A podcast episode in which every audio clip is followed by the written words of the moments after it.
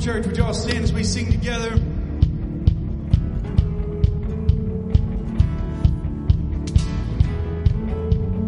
Heaven thundered and the world was born. Life begins and ends in the dust you fall. Faith commanded and the mountains moved. Fear is losing ground to our hope.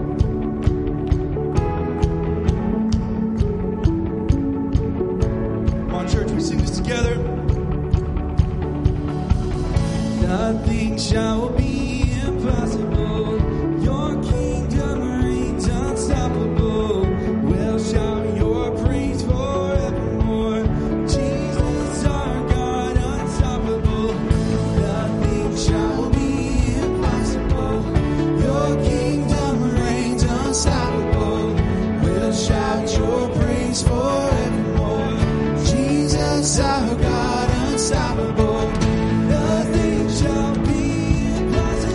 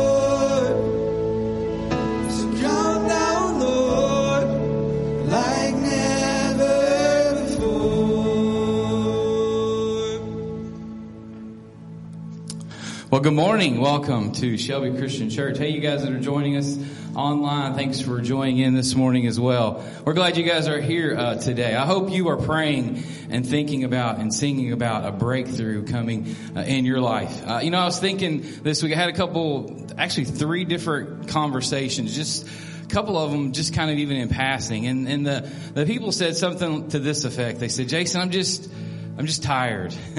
And I don't know if some of it was maybe a physical tiredness for just a busy life, but I felt like a lot of it was just this soulful, spiritual weariness. And it got me to thinking about a passage of scripture in Matthew chapter 11 where Jesus looks at the people gathered there and he says, come to me, all of you who are weary.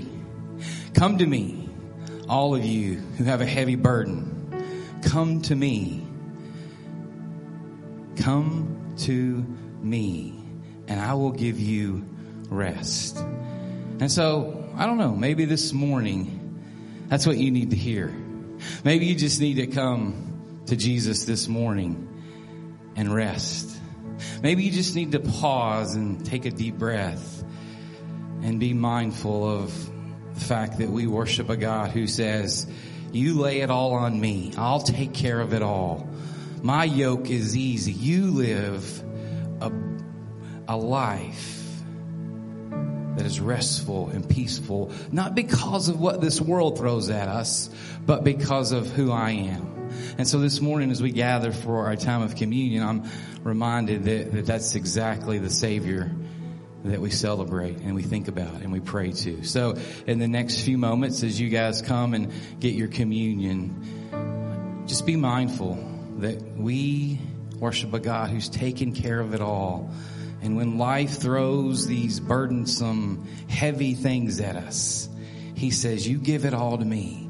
You place it at the foot of the cross. I've taken care of everything. Would you guys pray with me? Lord God, we thank you for today. And I thank you for the opportunity that we have this morning to gather in this place, to worship you, to right now as a family stop and to take communion, to be reminded of what you've already done, even when we get distracted by this world and we get distracted by our lives and we just get tired and we have heavy burdens. We are reminded that you say, give all that to me. You give us rest. God, we thank you for the cross. We thank you for the reminder of what that means for us, that sin has not defeated us, that you defeated sin, you defeated death on the cross, and you are alive today. And so as we take this cup, we are reminded of the blood that was shed on that cross, this little piece of bread that reminds us of a broken body that was given up for us. God, thank you for that. Thank you for loving us in that incredible way. It's in Jesus' name I pray. Amen.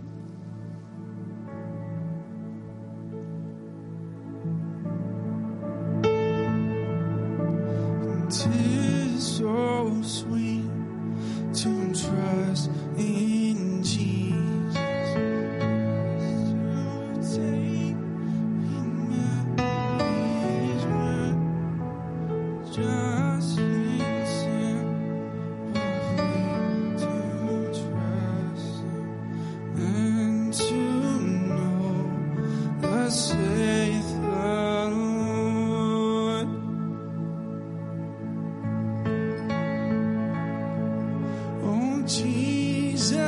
Jesus.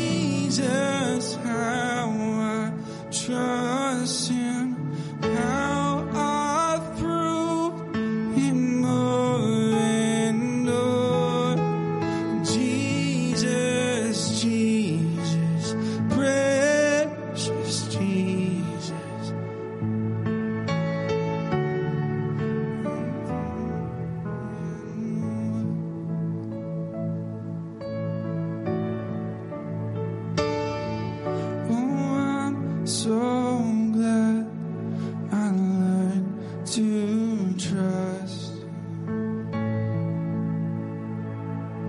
Yes, I am. Come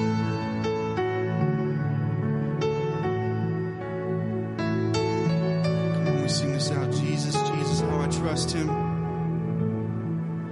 Oh, Jesus, Jesus, how I trust him.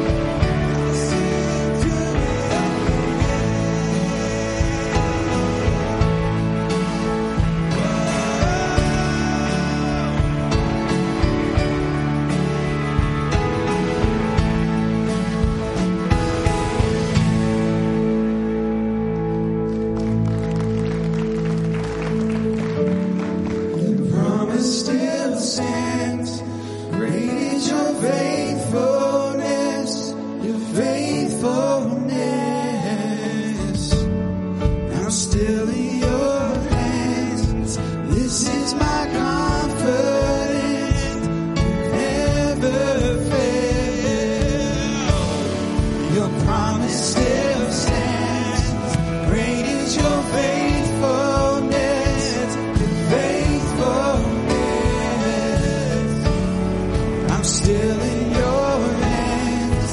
This is my confidence. You never failed me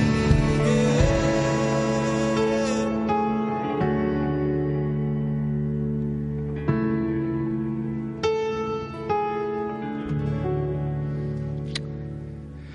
Father God, we are so thankful for your faithfulness. God, we need you to be here right now. Because while we are thankful for your faithfulness, we are often guilty of the exact opposite. Not being faithful. Not being faithful in our worship and our surrender to you. God, unfortunately, sometimes not being faithful to the ones that you called us to love the most. So God, would your spirit not just hover around this room today, but would it land distinctly on each and every one of us? And God, I pray especially for those that you need to speak to today. Would we be open for you to do that? In Jesus' name, amen. Y'all can be seated. Thanks. Hey, like Jason said, if you're worshiping with us online today, we are so thankful for that. We love seeing you guys on site, but we're also thankful for our online family. If you're worshiping online, please help us out. Take some time and just type into the comment bar where you're worshiping from, who all's with you, just so we can keep informed and in touch and pray for people. And if you don't have that option on because you're watching it on a TV somewhere, you can text that information to our prayer line at 502-487-4527. We just want to know so we can, because folks that are here on site, we get to see you, we get to interact, but if you're online, we just kind of want to know, and so we can be praying for you, lifting you up, and all those things. Because today we're concluding our Marriage Crasher series, and that song is so perfect and yet so difficult, because today we got to dig in to one of maybe the greatest crasher of marriages, and that is the crasher of unfaithfulness. Now, there's all kinds of baggage that we have from the past. There's unresolved conflict and selfishness and apathy, but nothing wrecks a marriage, crashes a marriage so forcefully as unfaithfulness. Now, it might be physical adultery. It might be an emotional affair. Might be pornography or another addiction, perhaps just uncontrolled sexual fantasies. Might be a one-night stand. But listen very carefully. It might be something that has nothing to do with sex at all. It might be financial. It might be making decisions and doing things that put your spouse in a very precarious position, maybe even legally. There's all kinds of ways that we can be unfaithful to each other. But back when God created Adam and Eve in the Garden of Eden, he said, "A man leaves his father and mother and is joined to his wife, and the two are united into one." The two become one. And while there's a very obviously physical connotation to that, there's also, I feel very strongly, the emotional, yes, we are in this to win this. We are in this together. And the two actually become one. Jesus, that's not just something Old Testament. Jesus quoted this in Matthew chapter 19 and verse 6. He said, "Since they are no longer two but one, let no one split apart what God has joined together." Understand God's desire. There's so many things we need to understand about God's desire and how it should lead us to live. That God desired us, God's ultimate desire, his original desire, was that we would live forever. All of us. That death was not part of his original design. That sin brought that into the world. That was God's design and desire. And when it comes to this relationship between husband and wife, God intended that to be for a lifetime. Here's what I choose to believe. I may be wrong, but it's just the only way I can function. I choose to believe that with every couple that ever stands before a minister, a justice of the peace, or whatever, that when they stand there on their wedding day and they say, I take you, for better, for worse, for richer, for poorer, in sickness and in health, to love and to cherish till death do us part, that they really mean it. I choose to believe that on that day, that they really mean it, that they're not just going through the motions, that they really mean it. But think about that last part. Till death do us part. That's a serious, serious commitment. And because of that, this has been a difficult week for me. I have probably done more edits to what I wanted to say today than I have in a long time. Not because I didn't believe what I had typed or had shared, and Mark Jones and I that share stuff back and forth, and because I was trying my best to figure out how not to preach for an hour, because there was so much that I think needs to be said, and so much of it that could easily be difficult. Because for any pastor, any preacher, we all know that in a room as big as our room, or in a small room with just a few couples, there are all kinds of different scenarios of people that are there and trying to figure exactly how to say what needs to be said and do it for everyone. Because what I knew was that today, that there would be some of you guys that are here today that are happily married. Especially this service. I know we got people at this service that are happily married for decades, multiple decades, and things are going well. And others that are fairly newlyweds and are still happily married. And so I wanted to begin just with a word to those of you that are happily married. Don't take that for granted. Guard that like nothing you've ever guarded before. Praise God for it. Don't take it for granted. Don't neglect the blessing it is, but hold on to it and guard it with everything you have. There's others that are in our services today that are in the danger zone. Quite frankly, your relationship is hanging on by a thread. One or both of you are maybe teetering on the edge of infidelity. And if that applies to you, I just want to come really hard today and remind you of the importance of honoring the vow till death do us part.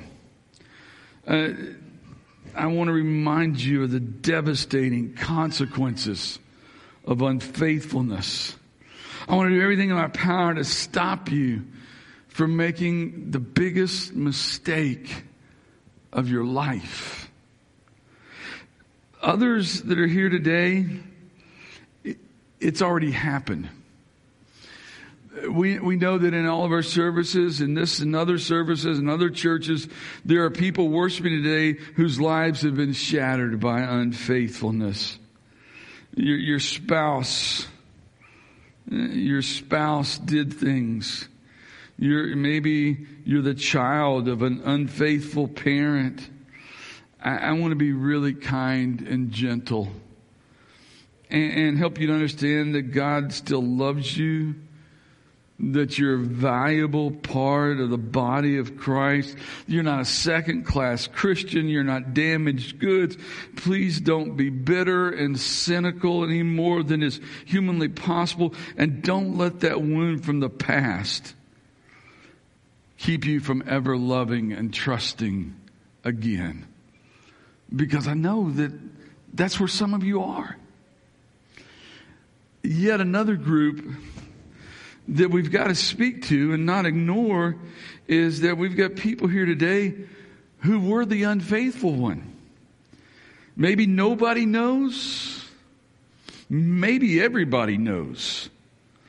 You can barely stand to look at yourself in the mirror at times. And you're trying to figure out if God could possibly still love you. I want to assure you that He does. With every ounce of love that is poured into anybody else, God still loves you. I know that there are times when the guilt of unfaithfulness hits that you just want to crawl in a hole and never come out. And I just want to talk to you a little today about forgiveness, grace, second chances, about God's incredible mercy that He poured out on all of us. And I also know that it wouldn't surprise me a bit that there would be people here today that are in the midst of a full-blown affair even as we speak. You've got adultery scheduled on your daytime or in your calendar. You're really glad this is the last Sunday that we're talking about marriage specifically, because you've been leaving church or getting offline every week, just squirming and uncomfortable. And a twinge of guilt isn't enough, though. It hasn't been enough to get you to change your course. And so I want to be honest and direct. And if that's you, I want you to listen very carefully. God is a God of grace, but He will not be mocked. And quit being so selfish, because if you're sinning so that God's grace can abound in your life, stop. Stop it. I don't know how to preach all those messages and do so in 30 minutes. It's hard to be firm and compassionate and gentle and silly and mad all in the same sermon. But what I can say this morning that will challenge you is to be faithful, to be comforted if you're broken, and to break the chains of stubbornness if that's where you're at. So let's go, all right? It's going to be a fun challenge. If you haven't already been praying for me, start right now, all right? I want us to go in the Old Testament. I want you to open your Bibles to the very last book in the Old Testament, the book of Malachi. I was thinking about that this week, and I was thinking, for the most part, when a preacher says, open your Bibles to the book of Malachi, what's he fixing to preach on? He's fixing to preach on money, because that seems to be Malachi 3:10 seems to be the one verse out of Malachi that we always use publicly. Quit robbing God with your tithes and offerings. But I want you to open to Malachi chapter 2. To Malachi chapter 2, and Malachi is going to confront, or is in the process, the whole letter is confronting the nation of Israel, which would be God followers, which therefore would be just like confronting us. People had once been devoted to God, but they're slipping both morally and spiritually. And so that's kind of the idea behind the entire book of Malachi. And in chapter 2, starting in verse 14, here's what it says. Malachi says, and here's another thing you do. You cover the Lord's altar with tears, weeping and groaning, because He pays no attention to your offerings and doesn't accept them with pleasure. And you cry out, why doesn't the Lord accept my worship? People are bringing their gifts, and they're like, God doesn't seem to be working, and God doesn't seem to be taking these things. And then Malachi answers this question. He said, I'll tell you why. Because the Lord witnessed the vows that you and your wife made when you were young. But you have been unfaithful to her, though she remained your faithful partner. And that could be exchanged either he, she, either way, okay? The wife of your marriage vows. Didn't the Lord make you one with your wife or with your husband?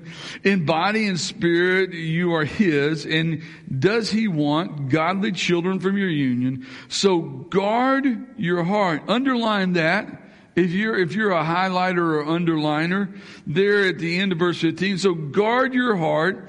Remain loyal to the wife of your youth. And then he's speaking for God. I hate divorce, says the Lord, the God of Israel. To divorce your wife is to overwhelm her with cruelty, says the Lord of heaven's armies. So guard your heart. Underline it again. And do not be unfaithful to your wife or to your husband. You apply that how you need to.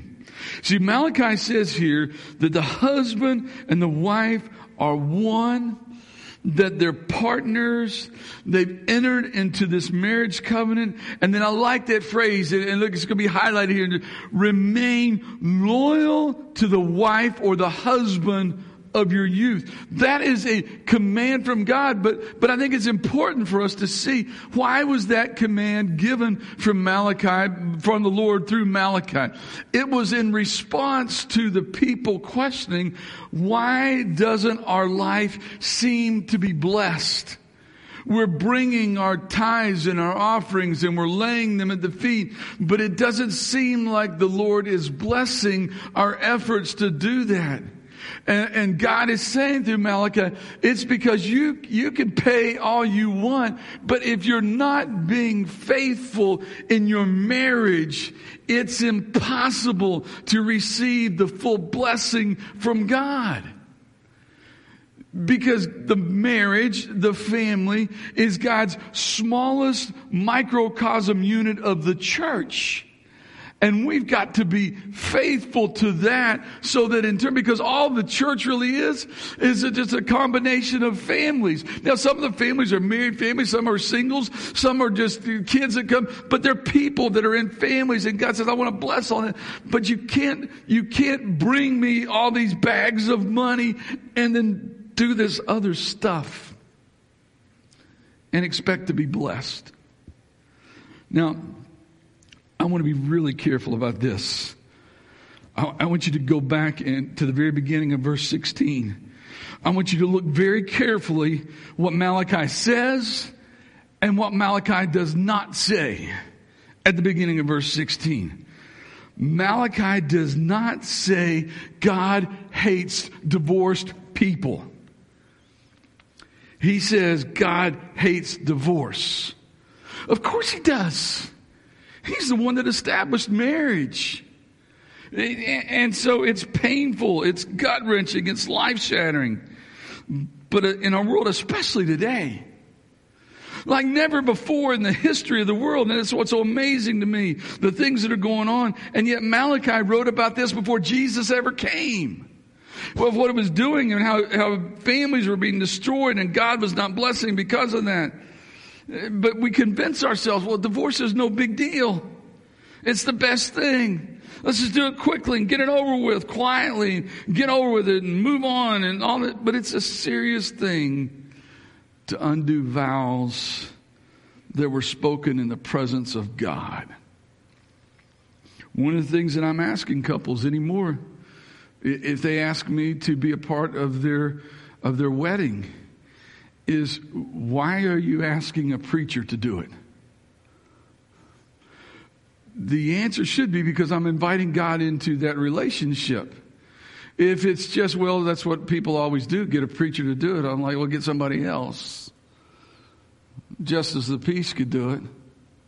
If you want me to do it, I know the rest of the guys make their own, but if you want me to do it, I'm assuming you're inviting God into that relationship. So if that's the case, we're going to do this God's way.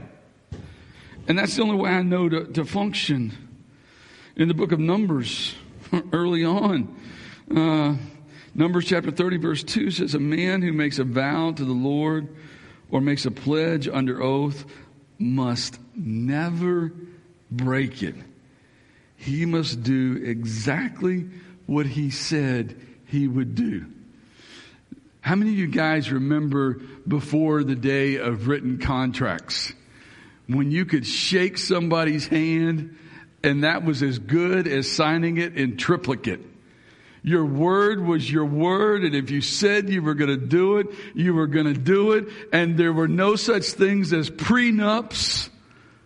This is going to be for life. We're in this to win it. We're not getting out of this. God loves, listen to me very carefully. God loves, passionately loves divorced people because he loves all people. But he hates divorce because of the shrapnel and the collateral damage that it leaves. Now, I get it. Sometimes it's unavoidable in matters of adultery, abandonment, abuse. Sometimes there's no other way. But even then, God hates the divorce.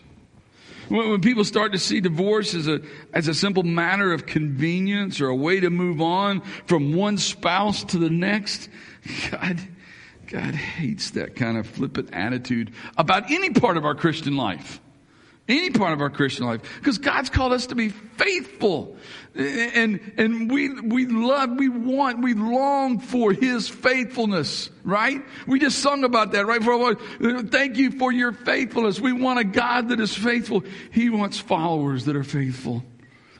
And if a marriage is worth starting, it's worth saving, at least doing the very best you can. So before we finish, let me go ahead right now and give you the bottom line. Write this down. Hang on to this. You will never, ever look back and regret being faithful. Never. Never. So let me go back to our groups and we'll be done. Let me give you some words of wisdom. Hopefully they're words of wisdom. If you're married, guard that relationship at all cost. The old story, a husband and wife are walking down a country road, having this kind of heated argument. You know, most of us all have been there. And they walk by a mule that's tied to a tree, and the husband says, "Relative of yours?" And she says, "Yeah, by marriage." You know, we joke about it. Roddy Dangerfield said, "My wife and I sleep in separate rooms. We eat our meals apart. We take separate vacations. We're doing everything we can to keep our marriage together." That's not the way to do that. That's not exactly what we mean by guarding your relationship. But guard it at all costs. Now, I'm not naive. I realize that there are days that it seems like it would just be easier to get out. Especially if there's been a serious breakdown, something like unfaithfulness, you may feel like starting over. I can tell you, almost 35 years into this thing, that Kim and I haven't always gotten everything right. And she'll be in next service and I'll have to say that in front of her. We haven't always gotten everything right.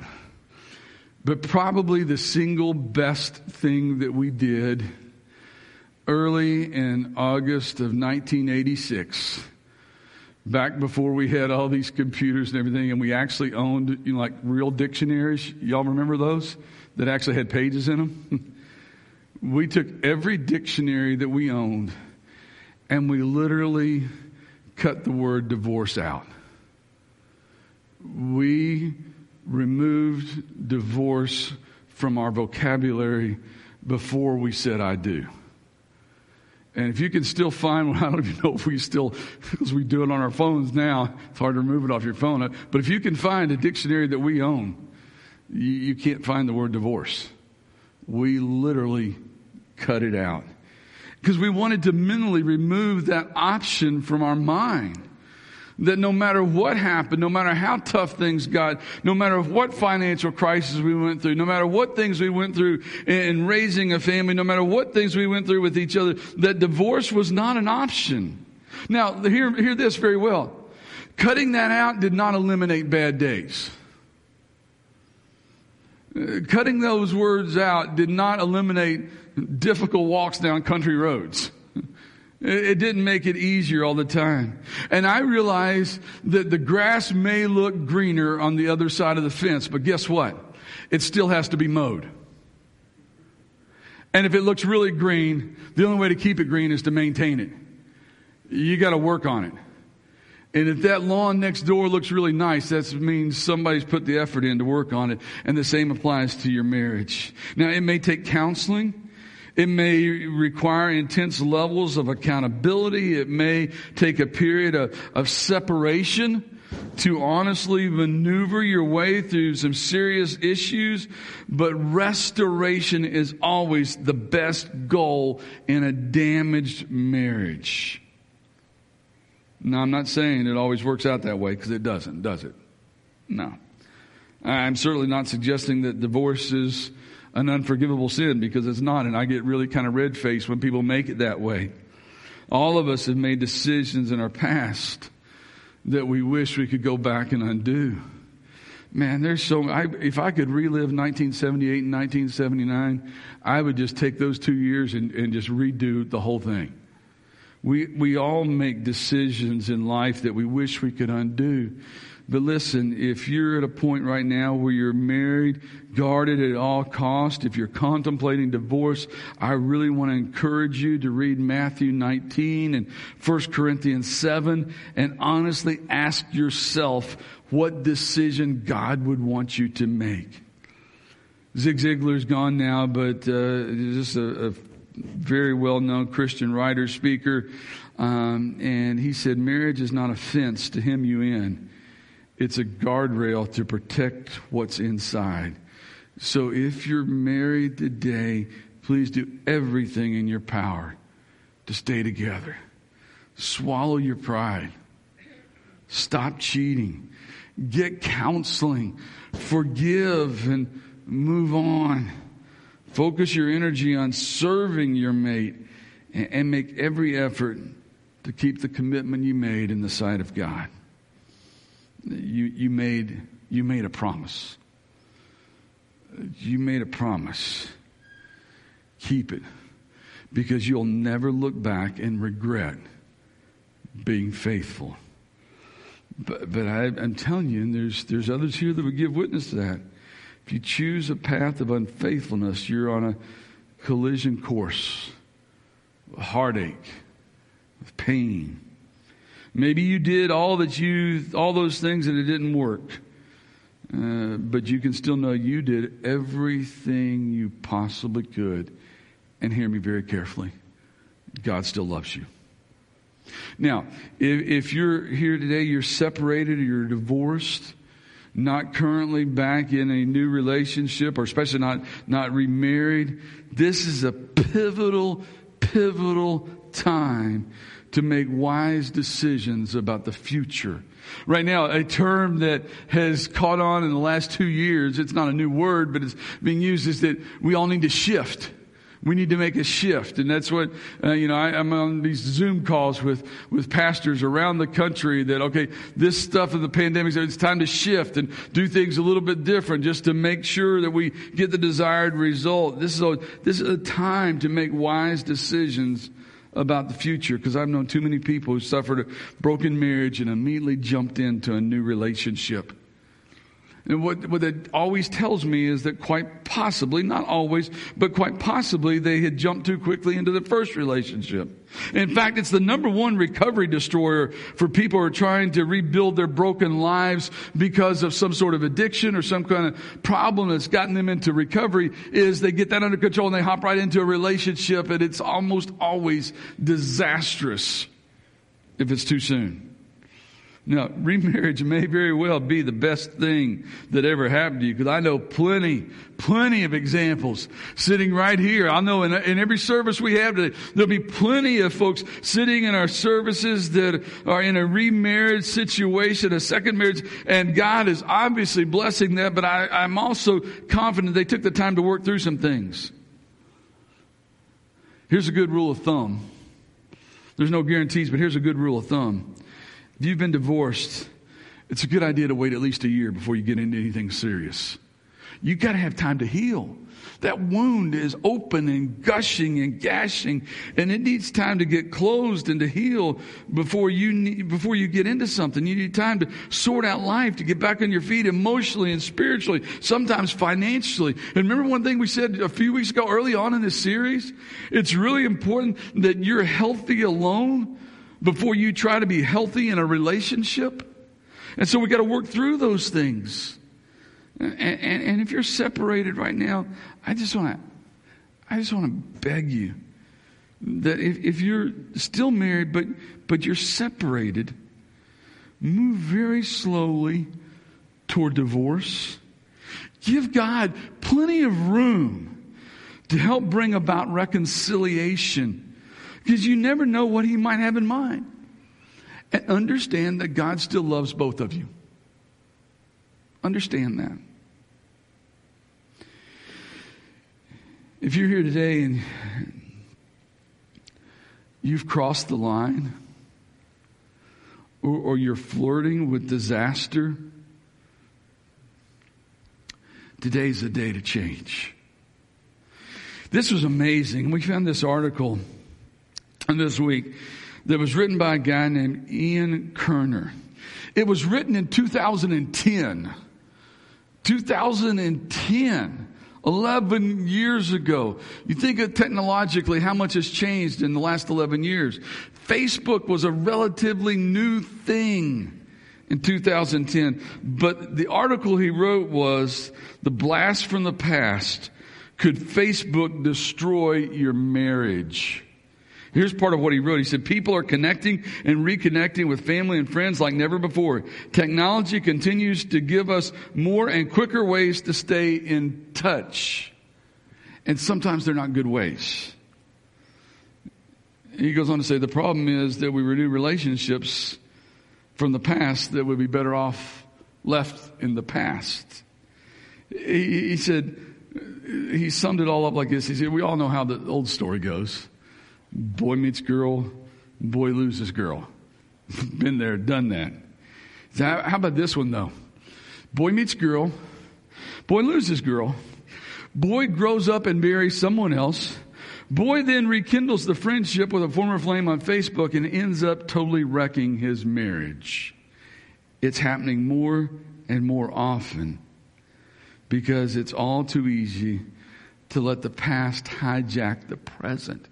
I think it's so true. But here, this is what just like, I read it and reread it, and I was talking to Kim about it, and I said, this was written in 2010, when all this stuff was kind of new.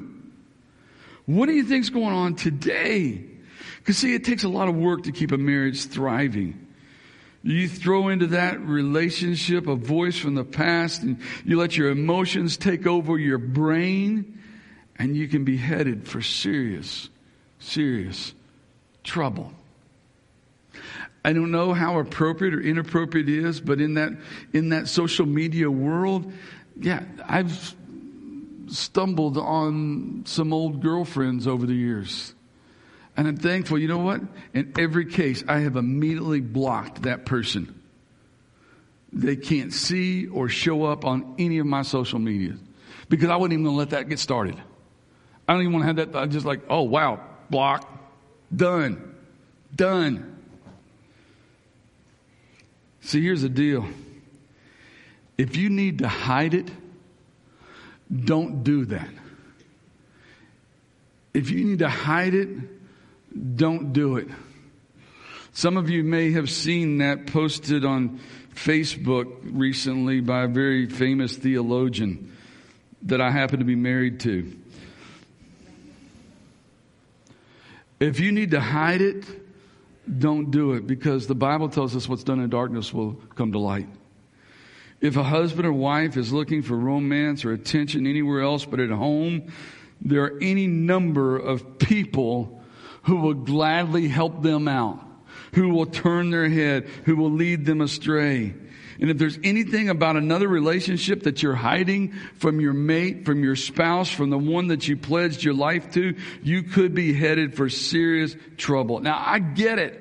I understand how it happens. It's so easy. You know, the woman thinks, well, he's so sensitive and compassionate and a good listener, and your husband isn't. I get it. Guys are thinking, well, she's fun and outgoing and attentive, and your wife seems preoccupied all the time. Maybe because she's got 4 little kids running around. I don't know. Life's passing you by. I get it. But listen very carefully. You will never wake up and regret being faithful. Never. Never. Maybe you're thinking about, well, I don't want a divorce, but I just kind of want to have your cake and eat it too, so to speak. In your mind, you're going to stay married, maybe maintain the facade, but have a little fun on the side. You can play that game for a while, but eventually it's going to crumble. You know, slip up, get caught, and then you're really in a mess. Your marriage becomes such a chore that you undermine any hope of salvaging a God-honoring home. At some point, there's going to be hell to pay. Listen, you will never regret being faithful. Let me finish this up. 34 years ago, 35 years ago now, I met an amazing couple. Their names were Walter and Jesse Gilmore. They went to Kim's church. Miss Jesse was like a mentor to Kim. Her and Miss Pauline were ladies that at that time were already in their 90s. And they had taken my young, not even met me yet, but young soon-to-be bride under their wings. And these two 90-year-old ladies just loved on her and taught her. And then when Kim and I started dating, they just loved on us and taught us. And I remember that one day because they were in their 90s, they didn't have long. But they were such a cool couple, because Walter just made me look like a dwarf. He was this mountain of a man, this absolute mountain of a man. And Miss Jessie was barely 5 feet tall. They had like 7 kids that were all born shortly after Depression in the 40s and 50s. And they would walk to church. And I never got to see this, because the time I got there, the kids are all grown and adults themselves, obviously. But people would tell me stories of Mr. Walter leading the family in the back, because Miss Jessie was the mama hen out in front, and the kids were staggered by ages. It was like stair steps, and they would walk the mile from their house to the church, and the kids each following Miss Jessie to church, and Big Walter in the back making sure nobody got out of line. And I remember one day when I was at their house visiting, and they gave me all this great marriage advice. I went to check on them.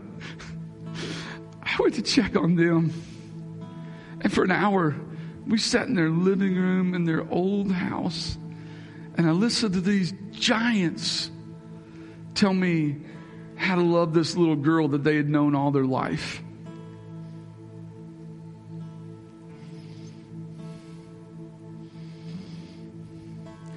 Here's what I want. 50 years, I want this for every one of you. I hope and pray that it can happen for me. But 50 years from now, I want some preacher somewhere to tell that story about you, about your family. If you're happily married, guard it well. Keep the grass mowed. Maintain the yard. If you're married and you're struggling, fight for your marriage. If you're divorced, understand, God loves you. Be wise moving forward. If you're in a new relationship, make it the best. Go back to A and start over again. If you're in an abusive relationship and you are in physical danger, listen very carefully to me. Get help. We will help you. Get help. If you're not married, but you find yourself in a very non-biblical relationship that in no way honors God, either fix that or get out. There's no middle ground. There's no middle ground. Because you will never look back and regret being faithful. I know very well the 5 greatest days of my life. Finishing 4th and 5th consecutive, or tied for 4th and 5th on the list, are November the 2nd, 1988 and May the 12th, 1991. Those are the days that I became a faithful father. Finishing 2nd and 3rd on the list are February 26th and August 16th, 1986. The day that I asked Kim to marry me and the day she said, I do. And I became a faithful husband. Because you'll never look back and regret being faithful. But I got to be completely honest with you. The greatest day in my life was September the 10th, 1970. The day that I accepted Jesus Christ as my Lord and Savior and became a faithful follower of Him, because if I had not done that, I would have not been able to do the other things. And so I got to tell you, we got to get this relationship thing right. And the only way we can get it right is if Jesus Christ is Lord of our life. Would you guys stand with me? Remember, you will never look back and regret being faithful. And if you need to be faithful to Jesus today, Jason's down here, Tiff's down here, Bradley, we got elders in here. We got people that love to talk to you about what a relationship with Jesus really looks like. And if you got that part, then let's just pray for our marriages, okay? Let's make some commitments right now while we sing together. The promise still stands. Great is your faithfulness, your faithfulness. I'm still in your hands. This is my confidence.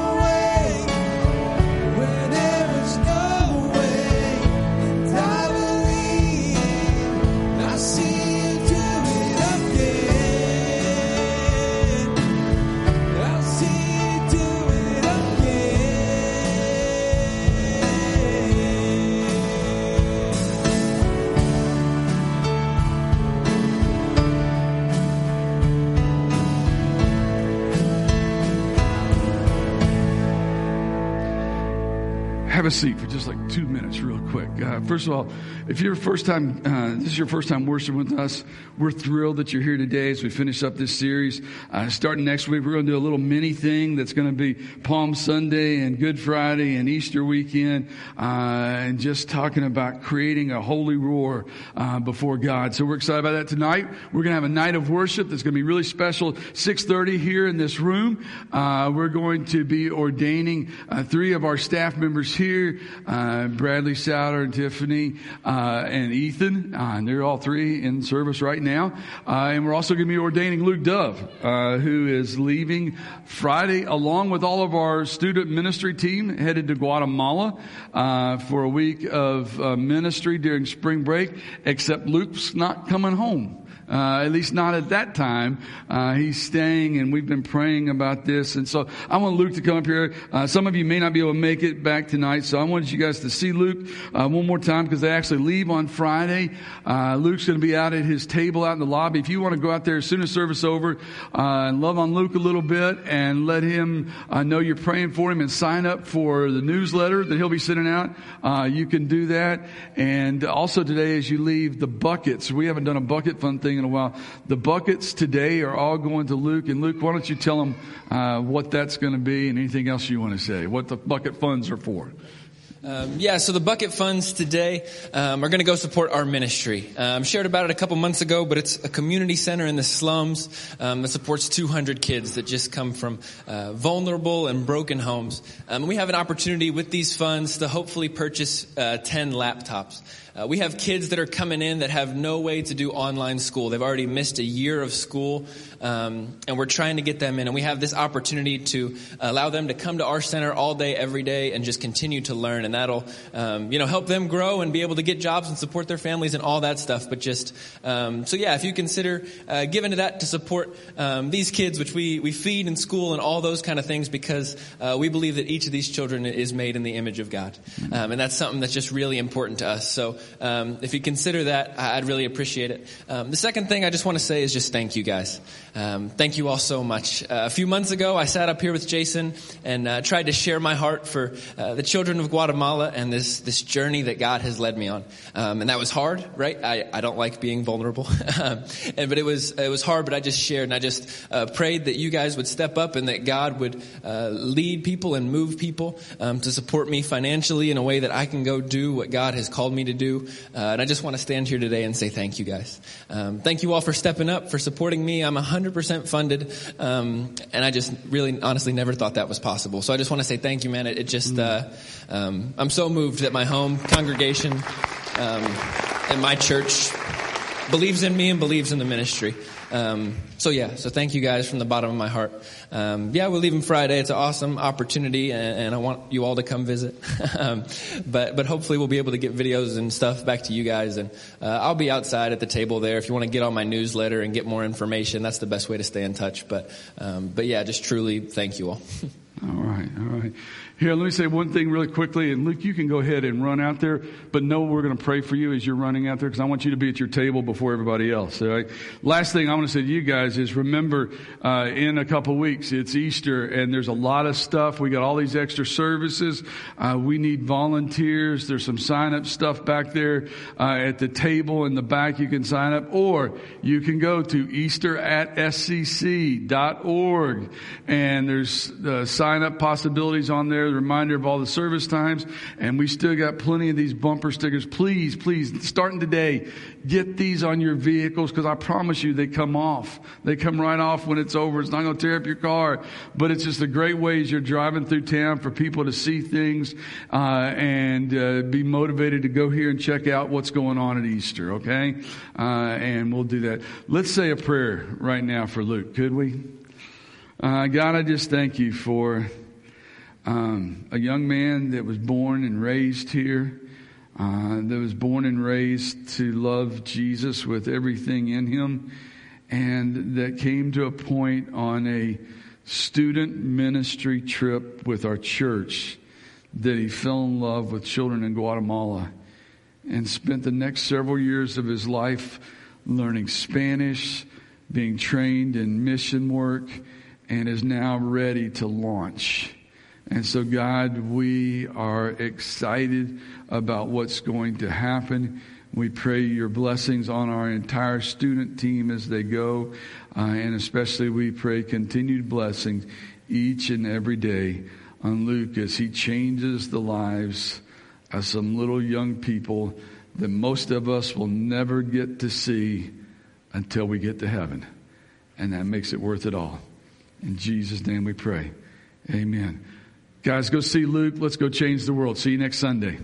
Or tonight.